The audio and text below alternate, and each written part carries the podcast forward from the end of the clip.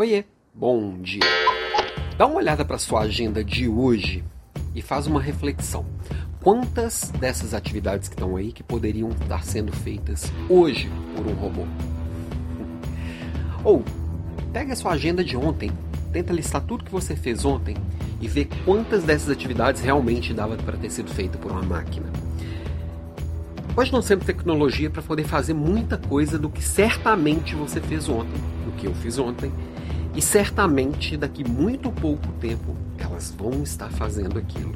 Ah, Alan, mas então meu trabalho vai deixar de existir? Vou ser substituído por uma máquina?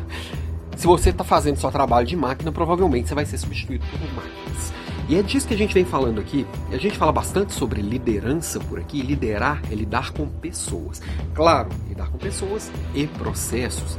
E não significa que eu tenho um processo muito bem desenhado e muito bem construído que ele vai ter que ser inteiro conduzido por uma máquina. Não.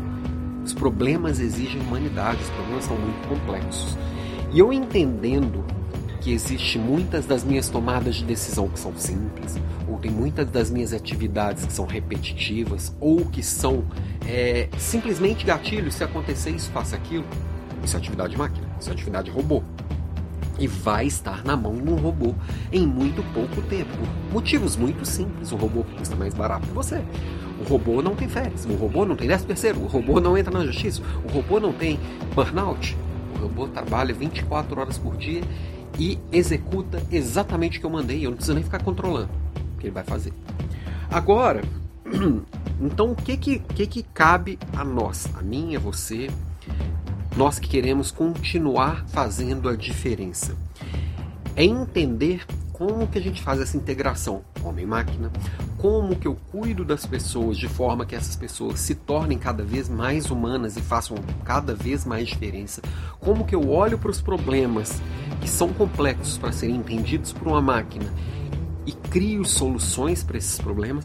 Quando eu entendo tudo isso, puxo para mim essa responsabilidade aí sim eu estou fazendo a diferença. Aí sim não tem robô que me substitui, não. E todos os dias, se eu me preparar cada vez mais para resolver esse tipo de problema, para realmente liderar as pessoas que vão resolver esse tipo de problema, realmente liderar a minha evolução enquanto pessoa e profissional e como resolvedor desse tipo de problema, vou ter sempre muito espaço não acredito que nessa minha geração eu vá ser substituído por um robô.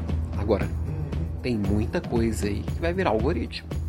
Tem muito trabalho, até bem remunerado e bem reconhecido hoje, que vai virar algoritmo. Né?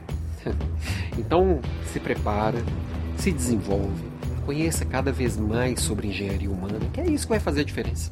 Ok? Beijo para você, até amanhã.